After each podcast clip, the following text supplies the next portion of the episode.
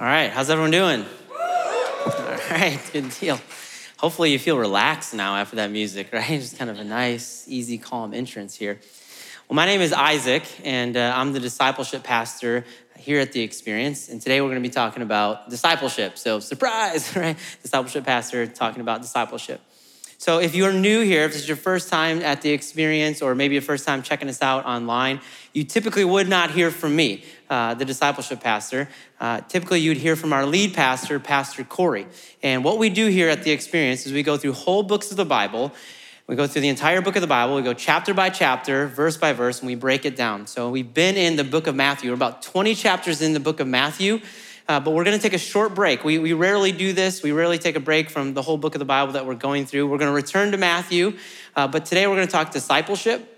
And next week, Pastor Corey will be back up here talking about the vision of the church. It's a very important thing we do twice a year. It's our vision service, kind of as the state of the church and what we're going through, kind of the numbers and the big idea of what this church is all about. So I encourage you to be here and a part of that because we're going to be talking kind of the big overarching vision of the church next week. All right, but today we're going to talk discipleship. We're going to be in Acts chapter 1, 1 through 11. That's where we're going to walk through today.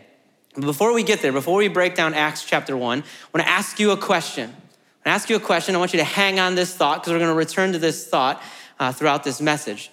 And here's the question I want to ask you Have you ever had a moment in your life where you felt so excited about something, but at the same time, you were terrified? Have you ever had that moment in your life where you were excited yet terrified. Maybe you can remember the time in your life, or maybe you're in this season in your life leading up to, to your wedding day. And you can remember all the different feelings and the excitement of marrying the love of your life. You're so excited about it. And yet it sinks in, and you realize this is a commitment for the rest of my life with someone. It's terrifying if you think about it. Or maybe you can remember uh, the season in your life, or maybe you're in that season right now where you're expecting your first child. There's this, excitement about having, having this new life and, and, and bringing forth life in your family. And then it sinks in and you realize that you're responsible for another human being. And it's terrifying, right? Have you ever been there? Or maybe you can recall, or maybe it's, it's, it's happened this fall where you're starting off your high school career or you're starting off college and you're excited about this new thing and this new start. But then it sinks in and you realize there's a lot riding on those four years, right? It's exciting and yet it's terrifying. I can remember my own life going off to college. Not many of my family had gone off to college, and so it was exciting for me to go away. And I, grew up with my aunt and uncle, and I can remember vividly my uncle and I getting into two separate vehicles, all my stuff piled up, and we were driving in two separate vehicles from Michigan to Illinois. And I was so excited. We had walkie talkies uh, in, our, in our cars, and we were talking on the walkie talkies and going all the way to college. And he dropped me off. And I can remember getting there, being so excited about it. And there's my roommate and other college kids. And my uncle asked me, Hey, do you want me to stay the night and, and kind of help you transition this first night? But of course, I was too cool for that. I was like, No, no, no, you can go home. And he turned around that same day and went back. And when he left, my heart sank and I was terrified about this moment of beginning my college career. Have you ever had that? Have you ever had that in your life where you're excited and, and, and yet terrified at the same time? In the book of Acts, chapter 1, where we're going to be at today, I think that's a similar feeling to what the disciples were feeling. This excitement about this new movement, about the, the, the commissioning to go make disciples. They were excited about the church beginning. And yet there was this sort of fear because Jesus physically left, said he was going to send his spirit to empower them, but there was this kind of weird state of excitement yet fear. Have you ever been there? That's what discipleship is often like this excitement and yet fear to do what Jesus commanded us to do. We're going to talk discipleship. In fact, the whole book of Matthew, the entire book of Matthew is about discipleship. We've been in the book of Matthew 20 chapters in, and it's all about discipleship. Jesus is modeling for us how the kingdom comes through discipleship. He's taken 12, he's poured into them, he's invested. It's about relationships. And Jesus shows us throughout scripture what discipleship is all about how he pours into the 12, and then you see he pulls aside Peter, James, and John to further pour into the three. And he's modeling the intentional relationships, what discipleship is all about. That's what Matthew is all about, it's discipleship. And that's where it's heading to, is the Great Commission in chapter 28 that we're gonna talk about today. But the big idea for this message today is Jesus followers, if you call yourself a Christian, Jesus followers must make disciples. There's no other option. We are called to make disciples if we call ourselves a follower of Jesus. That's what we're going to talk about. How do we do that? What does that look like? Who do we disciple? Before we jump into it in Acts chapter 1, a couple of housekeeping things that we talk about every week. All right. Number one is when you came in, you may have gotten a notes handout, a physical notes handout. You can follow along with everything I talk about in that notes handout. If you didn't get one, that's okay. Uh, the Experience Community app is a great app. In fact, our communications director, Emily, has done a great job with it. She's revamped it to where as soon as you open that app, you can see right on the front, you can click on sermon notes and follow along with everything I'm going to talk about. If you're watching online on Facebook or YouTube, all the notes should be on the screen and you can follow along there as well. And of course, those of us here in the room, everything on the TVs. If you don't have a notes handout in your hand, you can follow along on the TVs. Everything I'm going to talk about help us to analyze, to think through, and take in what we're talking about today. All right? All right. Well, I'm going to pray, then we're going to jump into Acts chapter 1 and we'll, we'll break it down. Heavenly Father, I'm so grateful for just the opportunity to, to break down your word. God, we're so grateful to be in a place where we can openly and freely talk through and, and work through your word. God, we just pray for the other churches in our community in Murfreesboro and, and across Middle Tennessee and in our nation and around the world. God, churches that lift up your name and are committed to making disciples, God, we pray for their success. God, that they would reach people around them and, and, and help work through your command to make disciples. God, we pray for our great nonprofits like Doors of Hope and Portico and all the nonprofits in our community, God. We pray that through them your hope will come, your kingdom will come here on earth as it is in heaven. God, help these words to be your words. Help us to be challenged, encouraged, and equipped today. We pray all these things in your name, in Jesus' name. Amen. Amen. All right, Acts chapter 1, 1 through 3, that's where we're going to start. It says, I wrote the first narrative, and this is Luke writing. He's talking about the gospel according to Luke. He said, I wrote the first narrative, Theophilus, about all that Jesus began to do and teach until the day he was taken up after he had given instructions through the Holy Spirit to the apostles he had chosen. After he had suffered, he also presented himself alive to them by many convincing proofs, appearing to them over a period of 40 days. And he spoke to them about the kingdom of God. He spoke to them about the kingdom of God. So when Luke opens this letter of the book of Acts, he references his first letter, which is the gospel according to Luke. And Luke and all of the Gospels, including the one we're in right now, the, the, the, the, Gospel according to Matthew, they're all about God coming to earth to redeem his creation back to himself. It's all about God coming to earth. And so when it says that, that, that, that Luke is writing uh, his, he wrote his first narrative in the gospel about everything that Jesus did and taught, what Jesus did and taught showed us how to be human, how to be truly human as we were created to be. So it's only by knowing Jesus and following Jesus that we can be truly human, to live our purpose and our meaning for what we were created to do. Has God created us and what we see in the very beginning of the Bible in Genesis 1. So Jesus' instructions that Luke talks about to the apostles are the blueprint for how humanity is restored back to God. It's the blueprint for us, our, our guidebook. The Gospels are our guidebook for how humanity is brought back to our Creator. And it's actually the exact picture we get in the very beginning of the Bible in Genesis 1. What, what, what Luke is talking about in the Gospels, it reflects back to the very beginning of the Bible. And here's what Genesis 1 is all about it's about this creator God who is the ruler over all things. He is sovereign, He is the creator, He is all powerful. That's what the beginning of the Bible tells us that God is the creator. There is this, this, this unknowable God who creates and is powerful, and yet He makes Himself known to His creation.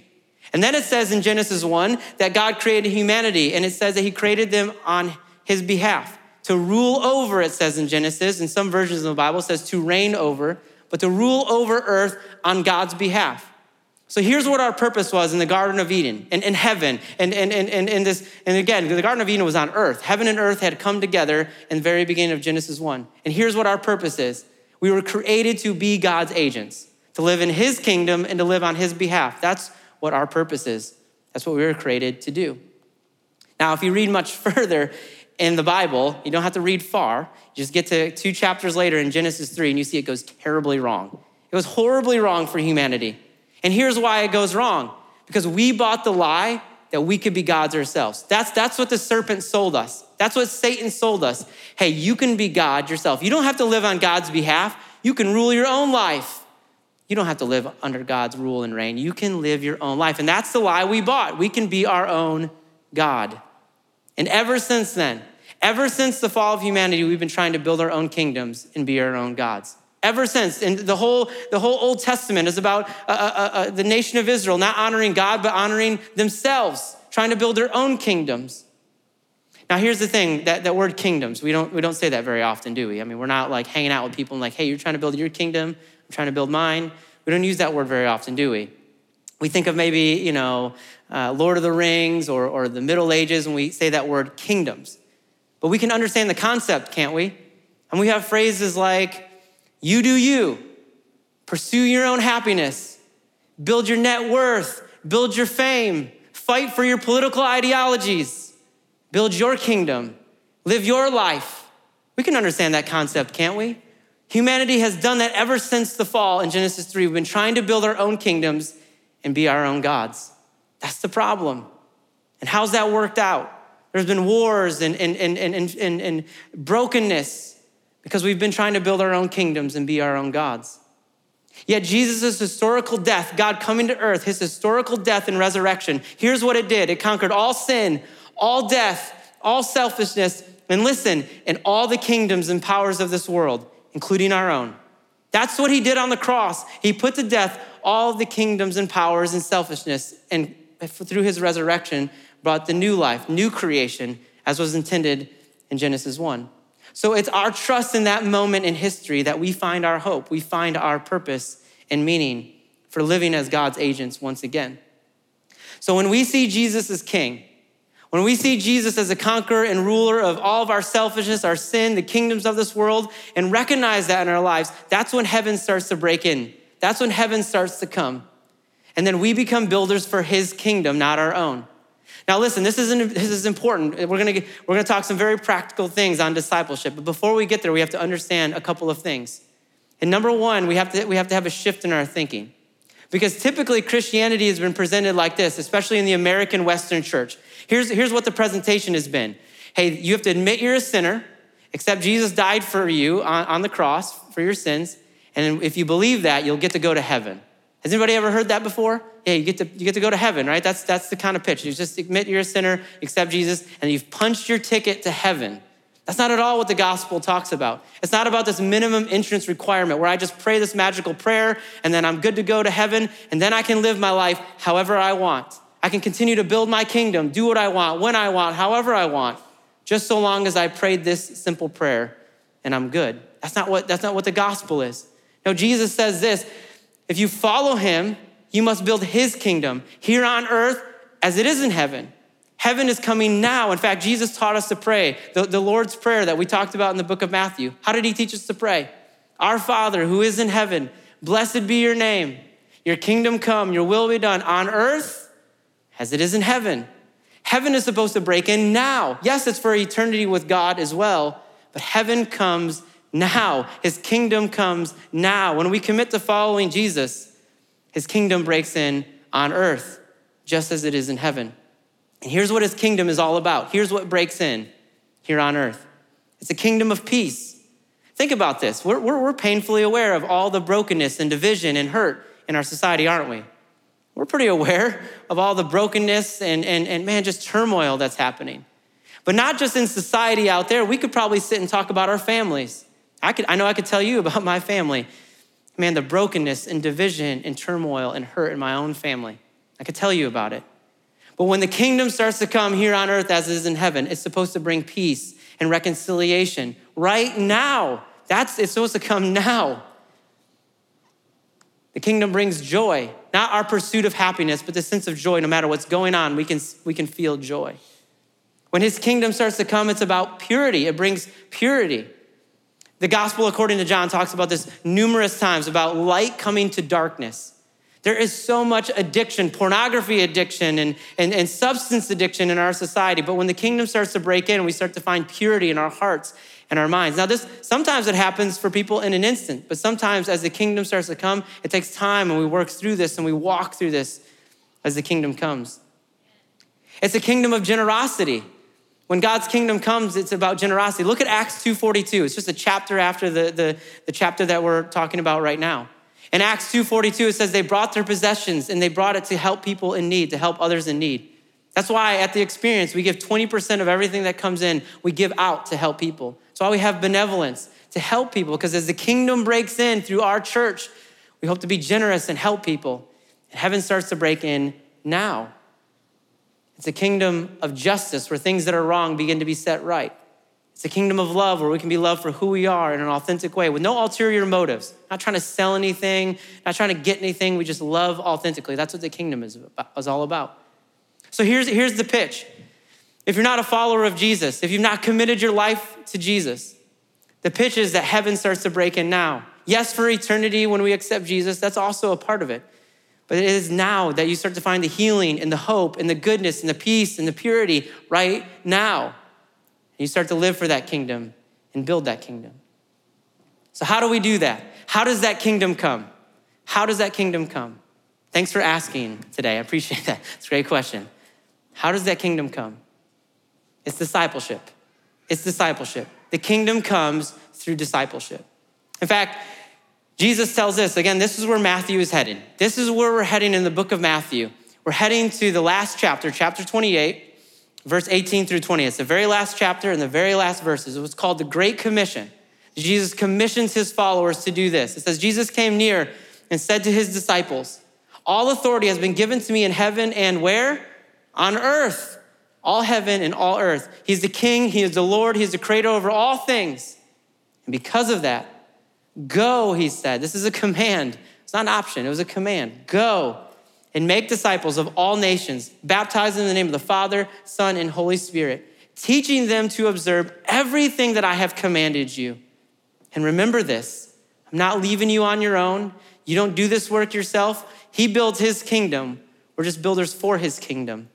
He says, Remember, I'm with you always to the very end of the age.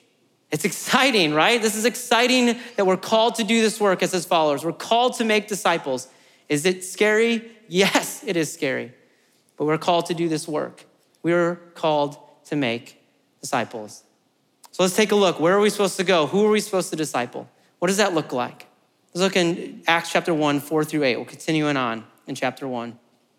It says this While Jesus was with them, he commanded them not to leave Jerusalem but to wait for the Father's promise, which, he said, you have heard me speak about. For John baptized with water, but you will be baptized with the Holy Spirit in a few days. So when they had come together, they asked him, and I find this question that they ask extremely ironic Lord, are you restoring the kingdom to Israel at this time?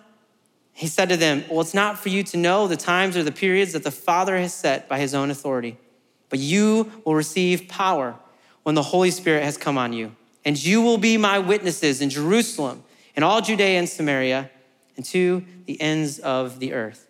You will be my witnesses in Jerusalem, Judea and Samaria, and to the ends of the earth. So Jesus has given him this commission. In fact, Matthew 28, 18 through 20, that great commission is the same period of time in which we're reading in Acts chapter 1. It's the same period of time where Jesus is spending these last few days with them, giving them this commission getting them excited about what they're supposed to do, what they're called to do to bring the kingdom of God. And then you, get this question from, from the disciples. And they ask Jesus, Is this when you're restoring the kingdom to Israel? It just said in verse three that he was speaking about the kingdom of who?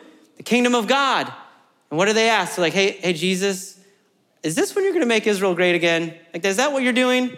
You're gonna, you're gonna restore the ethnic people of Israel and we're gonna rule over everyone? Is that, is that what's happening? Jesus is like, wait, wait, what? I'm just telling you about the kingdom of God. Why are you worried about the people of Israel? he says, listen, don't worry about those things. Don't worry about that.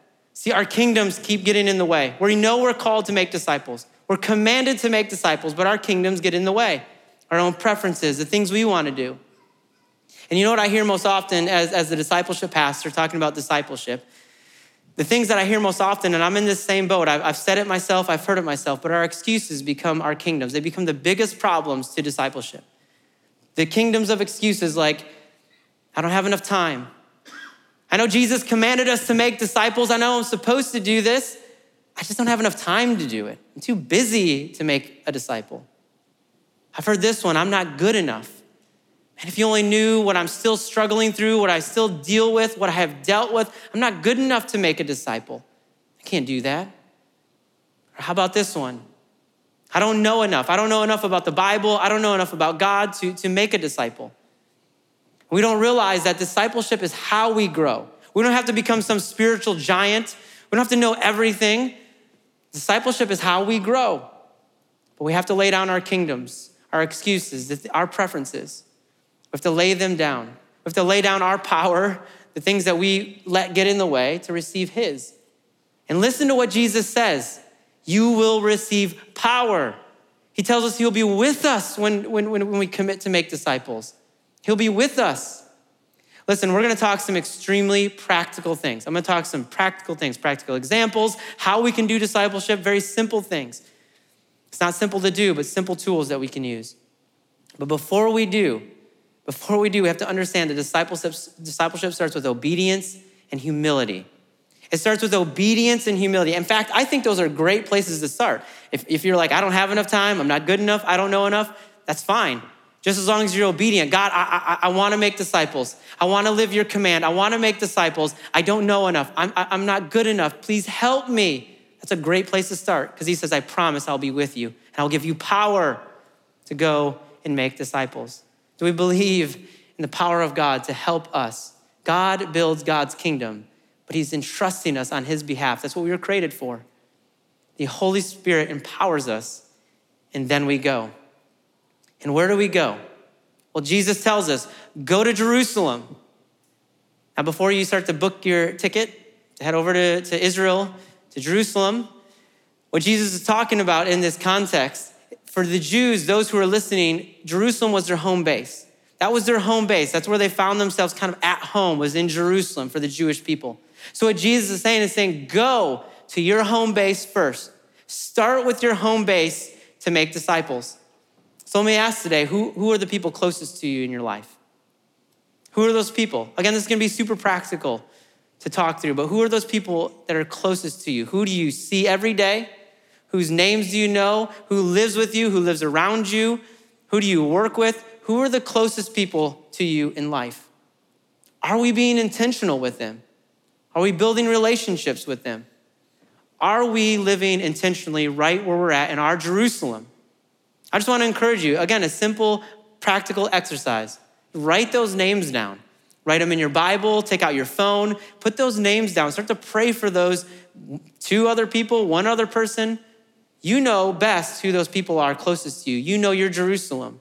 It's your home base. Who are those people? Write their names down and start with discipling them. About a year ago, uh, there, was a, there was a lady in one of our uh, discipleship classes, one of our discipleship steps. And we are talking about this very thing. We were talking about making disciples in your Jerusalem. And she felt this conviction and this, and this, and this empowering of God to go and do that, to make a disciple in her Jerusalem, which, which meant for her, her house, her own home. And so she went to her teenage son and she said, Listen, have you committed your life to follow after Jesus? And he's like, Ah, not really. I've kind of, you know, been in between. She just said, Listen, I want to make this offer for you to follow after Jesus, to make him the king of your life. And he said, Yes. And, and they pulled out the baptismal here at the church, baptized him right here at the church. Baptized her own teenage son, and she started to read scripture with him every Friday. Started to read scripture with her own son, started to read scripture. In fact, I just talked to her the other day. And she's saying, Man, it was a beautiful picture. The other morning, my son and my husband and I were reading scripture together in the morning. This beautiful picture of God's kingdom breaking in right in their family as it is in heaven. Start where you're at. Start in your Jerusalem. Where is your Jerusalem? Start there to make a disciple. Then Jesus tells us to go to our Judea and Samaria. And for that first context of, of, of listeners that we read in the book of Acts, Judea was the wider community for the people listening. So, so actually, Judea was, was kind of the region in which Jerusalem was in. For us, it's, it's our Rutherford County, it's our Murfreesboro. So Jesus is saying, go into Murfreesboro, in Rutherford County, where you're at in the wider community, and make disciples. So that means it's where we shop, it's where we eat, it's where we do business. In fact, even our very church community, believe me, even people who, who are attending in this community may not be entering into, into discipleship. Jesus saying, go into this wider community here, out into to Murfreesboro, into Rutherford County, and go make disciples. In fact, I heard it said like this, and I love the way it said discipleship begins at hello.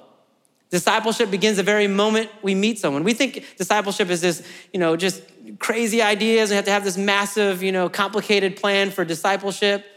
And it begins the very moment we meet someone, the, the very minute we say hi. So that means every person we meet has the potential to have their life changed with the peace and the hope and the love of Jesus, the kingdom of heaven coming in and through us to help make an impact and a difference in someone's life. There's a practice that I've, I've I have, I'm not great at, but I've gotten better at over the years. And it's something that, that, that helps encourage and inspire me in a practical way to, to make disciples in my Judea and Samaria. And I just, it's a little thing that I just call love thy neighbor. So what I do is I have an app on my phone. It's just, it's just OneNote. So anytime I walk into a business, I'll, I'll write that business name down in my phone. And if I go into that business, and I'll put my phone away, and then when I go into that business, if I meet someone, uh, I'll talk to them, I'll get to know them a little bit, ask them about themselves. I like to get to know about maybe their kids or their family or hobbies. Sometimes you have a little bit more time to do that, sometimes you don't. Just, just depends on the day or what's happening. But I'll try to get to know them.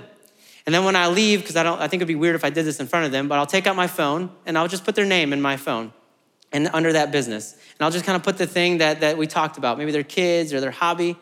So the next time I go into that business, before I walk in, I'll pull, I'll pull up my app I'll look at the business, I'll look at the name, talk, look at what we talked about. And if I see that person, I'll say, hey, how's so and so? Or how's this going on in your life? How, how, how, how's this, you know, your hobby? Or how's this, you know, your kid? And I'll try to remember their, their kid's name as an opportunity for discipleship. In fact, about uh, maybe about five, six years ago, I was pastoring up in Illinois. I was a campus pastor, kind of like our Woodbury campus. And, uh, and I remember our very first tax season there. I went in, uh, and again, I've had this practice for years, and I've gotten better at over the years, and I'm not always 100% at it, but I still had this practice when I was pastoring up in Illinois. And I walked in to get my taxes done. A new area, new tax person. So I walked in and same practice. I got to know the person's name and, and started talking with them. And of course, clergy taxes are really complicated. So I had to spend a long time with them that first time, and I had to come back in numerous times. But every time I'd come in, I would ask, hey, how's so and so? How's your family? And I got to know them and got to know her, got to know her over time, every time coming back in. And about the fourth time coming in, after I've got to know her for, for, for a little bit, I said, hey, I've gotten to know you. We've talked about church. You don't have a church. You, you and your family should come to church. And so I invited her and her family to church. Now, listen, if you invite maybe 100 people in a year, you, you never know who will show up. You never know. I will say this if you invite someone to church, you better meet them here. Meet them here. Take them to lunch, get dinner, but you should meet them here. So I invited this person to church about the fourth time I came in. And I, you never know if someone's gonna show up, but that next Sunday, her and her four kids and her husband showed up to church. And I was like, wow, they showed up. It's amazing, just after an invite. After a while, they started coming, started attending each week, and starting to get involved. Her husband got baptized. One of her kids got baptized. They joined a small group at the church, started to grow and started to grow. And it started with taxes. It started with taxes the very moment that I met them.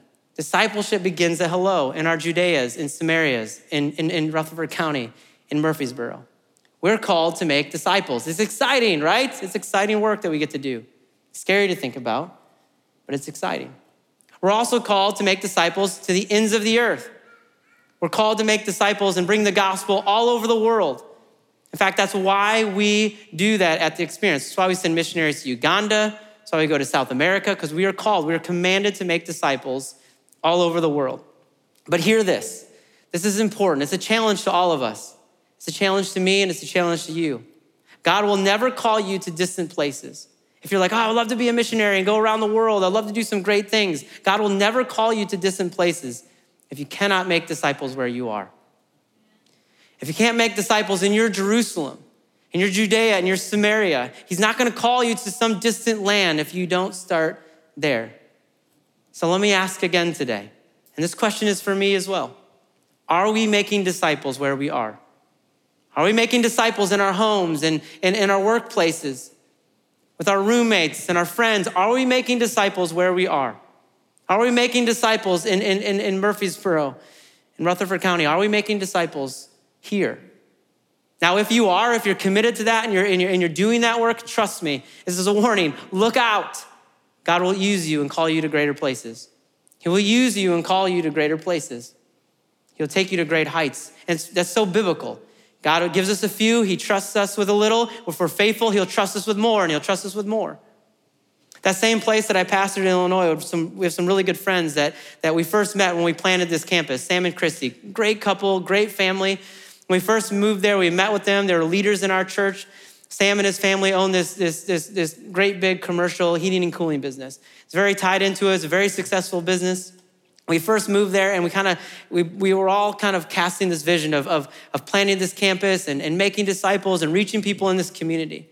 So Sam and Christy caught this vision and, and they made some pretty radical moves. I thought was pretty radical. They lived kind of out in the country, didn't have many neighbors, and they said, listen, we're gonna sell our house. It was a family house. It's kind of a big commitment. They sold their house and they moved into town near the campus, the church that we were planting. Kind of moved near us in the neighborhoods. And they said, we're gonna, we're gonna commit to making disciples in our Jerusalem and Judea and Samaria. Man, they made some cool radical shifts in their life and did some really cool things. One of the things I remember Sam did, which was, was awesome, he bought this big blow up movie theater thing and a, and a projector. And he hosted these like movie nights in his neighborhood on, on Friday nights, invited the neighbors over and their families and their kids to build relationships for the opportunity for discipleship. And just seen this awesome movement and growth in their life and other people's lives because of their commitment to making disciples. About nine months ago, Sam called me, and uh, obviously I was here, and he called me and he said, Hey, I'm still a really good friend of mine. He said, Hey, I got to tell you something. For years, I felt this call to go do foreign missions. We've done short term mission trips and done different things, and, and, and I felt like God was calling us to, to, to, do, to do mission work, long term mission work. Now he has four young kids, and he has his wife, family business. Nine months ago, he said, I accepted the call to be a missionary down in the Dominican Republic. I thought, wow, that's awesome. But it didn't surprise me. It didn't really surprise me because Sam and his wife and his family were committed to making disciples in Jerusalem, in Judea and Samaria. Of course, they'd be called to the ends of the earth. Of course, they would, because they're faithful where they're at. We are called, we are commanded to make disciples. That's what we're called to do if we call ourselves a follower of Jesus. All right, last part 9 through 11. Acts chapter 1, 9 through 11. It says, After he had said this, he was taken up as they were watching, and a cloud took him out of their sight. While he was going, and listen, they were, they were gazing into heaven. And suddenly, two men in white clothes stood by them. And they said, Men of Galilee, why are you standing in, staring into the heavens? The same Jesus who has been taken from you into heaven will come in the same way that you have seen him going. Why are you standing looking into the heavens? Why are you looking into the heavens? So Jesus gives these incredible instructions, right? He's rallying them. It's exciting, this new movement, the birth of the church. He's giving them these instructions of going and making disciples in Jerusalem, Judea, Samaria, to the ends of the earth. It's exciting. And what are the disciples doing? They're looking up into the heavens mean, can you imagine that scene? I, I don't know who, who, who said what in that moment, but they're given this awesome commission to go make disciples, and then they're just looking up into the heavens. Just imagine like what they were saying. He really left. He is gone. He is he left. He's gone physically. They, they just quickly lost focus. They quickly lost focus, so much so that, that two angels had to show up and they're like, hey, hey, why are you looking up into the heavens? What, why, listen, he told you to go and make disciples. What, what are you doing? What I find interesting about that, though, what I find so fascinating is that's us. That's you and me, isn't it? It's, it's, it's, it reflects the human experience. We can talk all these great things today. We can talk all these grand ideas and we can talk discipleship. And yes, I need to go in my own home and, and in my neighborhood and go make disciples. And then we quickly lose focus right? We're like, man, I wonder what I'm going to have for lunch today. What am I going to do next? What things do I have to do with my life to build my kingdom? And we lose focus. That's what we do. So here's my hope today. We know we are commanded to build God's kingdom, be builders for his kingdom. We do that through discipleship. And it's, it's, it's exciting, it's, it's scary, but my hope is that I can give two simple tools, two very, very simple tools. It's not easy to do, hear me. It's not easy to do. We need God's power. But hopefully, there's two simple things that we can allow God to work through us to do discipleship, to start discipling in our homes, in our neighborhoods, with people we've connected with that, that we're growing along with. I hope to give us two simple tools so we can stay focused on discipleship.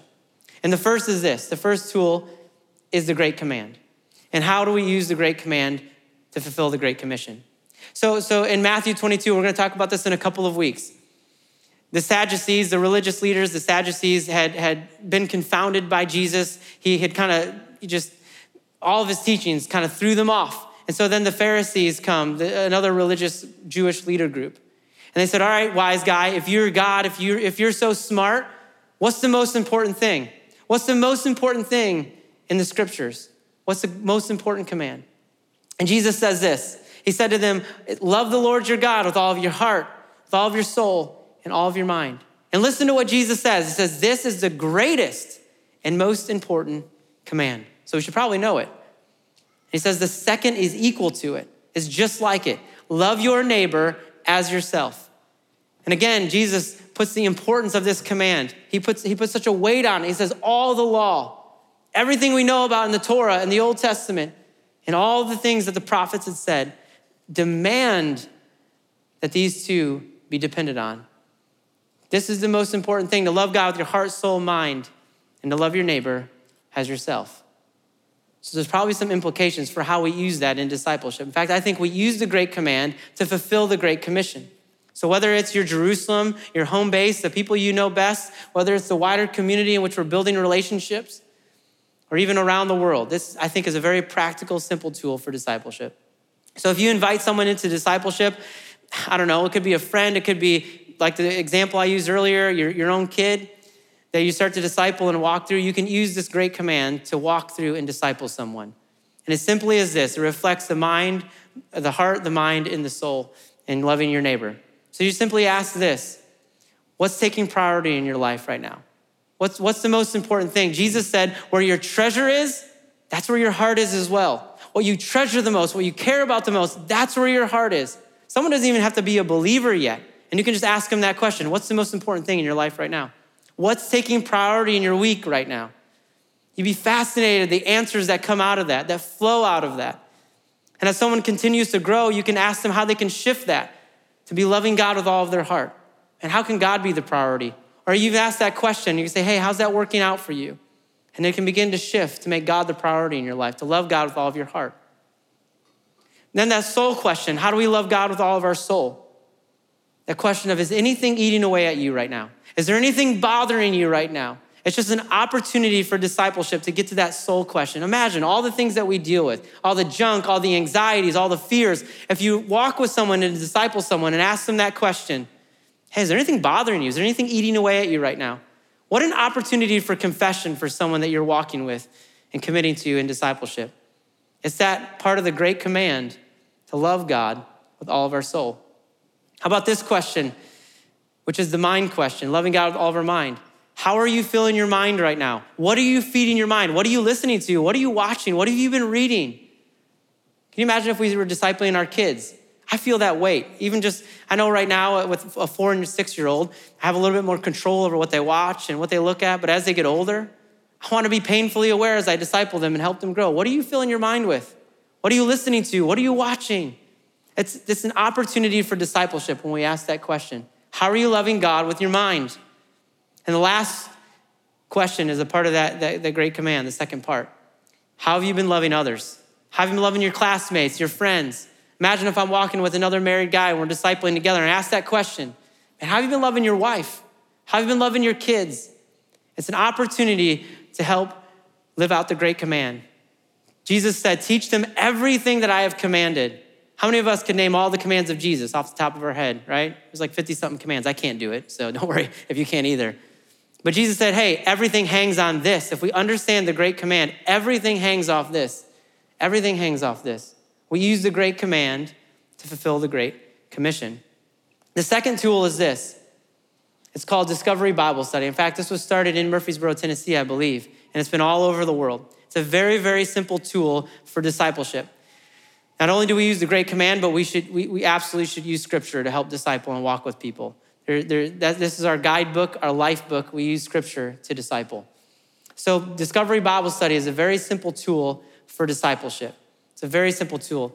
It's missional and it's reproducible. Again, it's not easy to do, but at least it's a simple tool to encourage us to live the great command.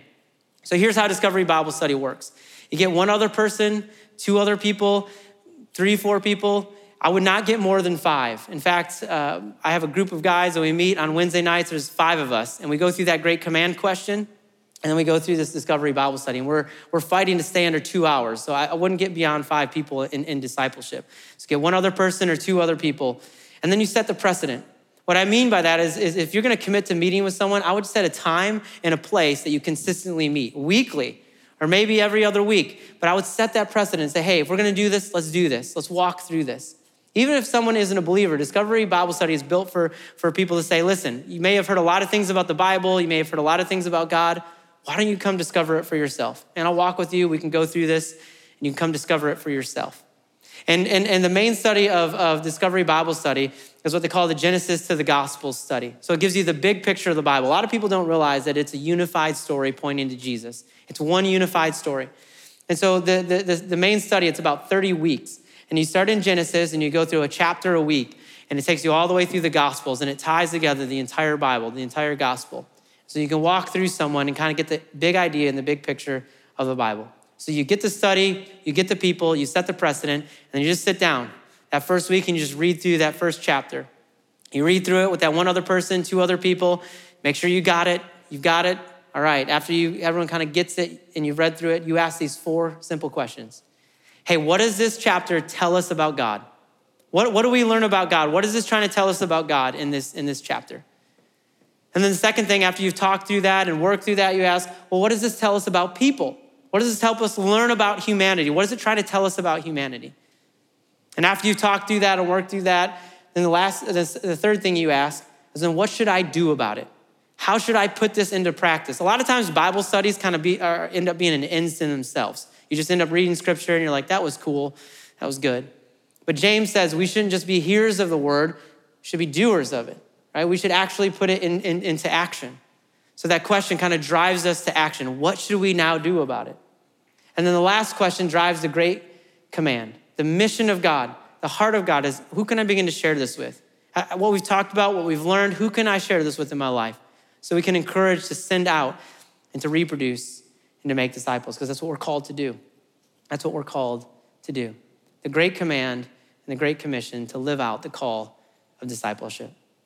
Now, I talked about a lot of stuff. Those are a lot of questions and, and, and different things that I talked about. And you may be thinking, that's a lot. But here's the thing you're, you're in luck, right? Because everything that I talked about is on our app. Everything that I talked about, those questions, the, the, the great command questions, the Discovery Bible study. In fact, there's about a year and a half of studies. They have the Genesis of the Gospels, which is about 30 weeks. But then there's further studies on, on what it means to follow Jesus, and it walks through that same thing. Those questions are on there. And our hope is, is you can take this and use it this week. You can put it into practice. Start doing it with your kids or your roommates or your friends. You can put it into action right now. And so if you were to open up the app, you'd see the front, you'd, you'd click on home, development, and there's this tab that says Discovery Bible Study. And under Discovery Bible Study, again, there's all those studies and the guidelines, everything to walk you through what I just talked about in the last two slides.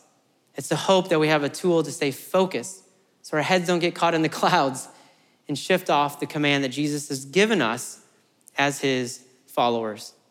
We are commanded to make disciples. It's exciting work that we get to do. It's scary work, but it's exciting work. So here's the thing we know we're called to make disciples as followers of Jesus. But unless we've made that commitment to live for King Jesus and his kingdom, we can't do it. So we have to ask this question today. We have to be sure about this. Whose kingdom are you living in? Ask yourself today, whose kingdom are you living in? Are you building for God's kingdom? Are you busy building yours? Are you busy building your, your career and, and, and your net worth, your fame, your popularity? Listen, those things, those things aren't bad to be known, to, to, to work on a career and to, and to build wealth. Those aren't bad. But when those are the main thing that you care about, when that's the most important thing, you're not living for God's kingdom, you're living for yours. What's the most important thing in your life? Whose kingdom are you building right now in your life? Whose is it?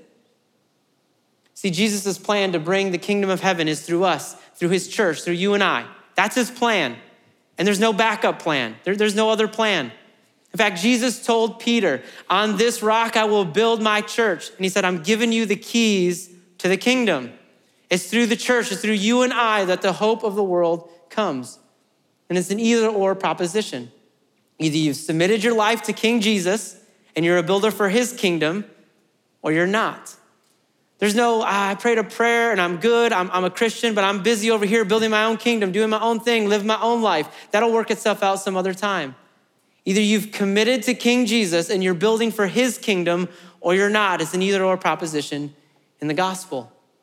So, where are you? And let me say this if you're, if you're not a follower of Jesus, you haven't made that commitment, here's the proposition that heaven starts to break into your life right now. Not, it's also eternity, but it's also right now. That you begin to experience the peace and the purity and the hope and the love and the goodness. And then you begin to build for other people and do that as well and share that to be a builder for the kingdom. Where are you right now? Which kingdom are you living in? What are you focused on? See, Jesus' plan for building his kingdom is discipleship. It's what he modeled for us throughout the Gospels, pouring into 12, relationally pouring into them, pulling three aside to further pour into and disciple Peter, James, and John. That's what his plan is for his kingdom to come, is discipleship. And this is why it's so important. There's too much brokenness. There's too much pain. There's too much hurt in our families, in our society, to neglect his plan for discipleship. There's too much. I mean, we've seen it, we're aware of it, we know about it. It's so clear the brokenness in our world. We need people on mission. We need people on mission. We need the church to do the work of discipleship. We need you and I in on this mission together. But we have to have a plan. I mean, some of you have heard this phrase, sort of this well known, sort of well worn phrase. A, goal without a plan is just a wish. We may look and say, yeah, what is God doing? Why is there so much brokenness? Why is there so much hurt? I, I, just, I, just, I just wish it would all go away. I wish there would be more peace and more love and more mercy and more grace and more purity. Man, there's all sorts of addiction. We wish it would just go away. And Jesus is saying, it's us. It's us. We're supposed to do that work. Through his power, we're supposed to do that work. We could wish for all these things to go away, but if we don't have a plan, to put it into action, it's not going to change. So, Christian, Jesus follower, do you have a realistic plan for how you'll disciple your family? Do you have a realistic plan for how you disciple your neighbors, your, your friends? Do you have a realistic plan for how you will do that? If you don't, my hope is today that you have something to go off of. You have something to start with. We know we're supposed to make disciples. Hopefully, we have some sort of tools now in our toolbox to go and do that, to live out the command to go make disciples. See, Jesus didn't give us an option as his followers. He wasn't like, hey, you can just accept me and then go on living your own life. No, he, he called us to go and make disciples. So we can't sit on the sidelines, we can't sit idle. We have to get in the game and be a part of the work to be builders for his kingdom. I mean, that'd be nice, right? It'd be nice if we could just get all the benefits of the kingdom but not have to do any of the work. That'd be really nice. That'd be nice, but that's not, that's not, Jesus doesn't give us that option. He commands us to go and make disciples, to go. You are commanded, we are commanded to make disciples. Is that terrifying? To me, it is. I think about the weight that I have to disciple my kids, to disciple them in the faith, to be followers of Jesus. The weight that I feel for, for, for my neighbors in my neighborhood, for my community. The weight that I feel, yeah, absolutely. To me, it's terrifying. But I also think it's exciting. It gives such, it gives such meaning and purpose that every person I meet has the potential for their life to be changed. That's exciting to me. It's also exciting that the God of the universe, the God who slung the stars in the sky and created everything, all the known universe, is entrusting us, his creation, to be a builder for his kingdom. To me, that's exciting. And he promises us that he'll be with us, that he'll empower us to do this work. That we're not doing it on our own, but in and through us. It's Him doing the work and building His kingdom. Listen, we, we have to join in on the movement today. We have to join in on the movement of making disciples. There's, there's too much brokenness and too much pain for us not to get at a deeper level with people and to make disciples of those around us. Man, God is imploring you, commanding us to go and make disciples so that his kingdom will come. Would you not join in on that movement today? Would you not join in on that and be a part of that kingdom work to go and make disciples? Will you pray with me today? Will you pray with me? with our heads bowed and our eyes closed, there's just a couple of ways in which we can respond to, to this message today. There's a few ways in which we can respond. Number one is if, if, you're not, if you're not a follower of Jesus, if you're like, man, I have no idea what this kingdom talk is all about. I mean, I'm kind of picking up an idea, but my life is broken right now. It's a mess. I'm not sure what to do. I have more questions than I have answers. Come up and talk to Pastor Mike. He's on my right, your left, up here to the side of the stage. If you're in this room today and you feel like, man, I have way more questions than I have answers, I have way more brokenness than I have healing and hope, come and talk to him. Just come and talk to him.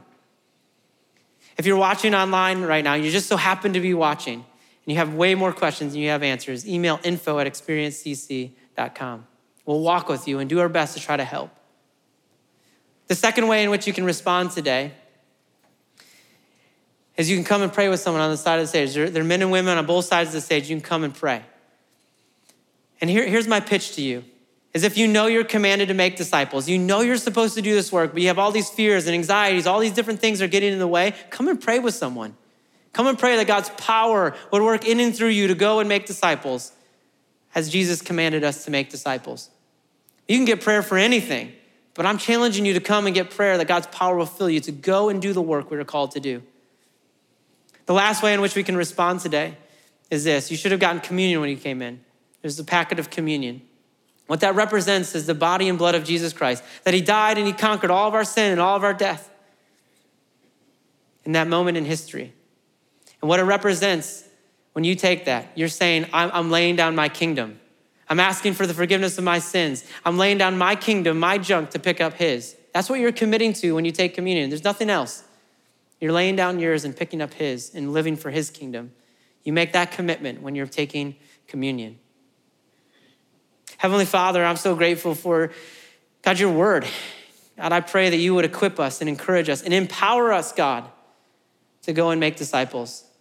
God, our kingdoms that get in the way, our fears, our anxieties, God, God, you pray you'll take over and help us.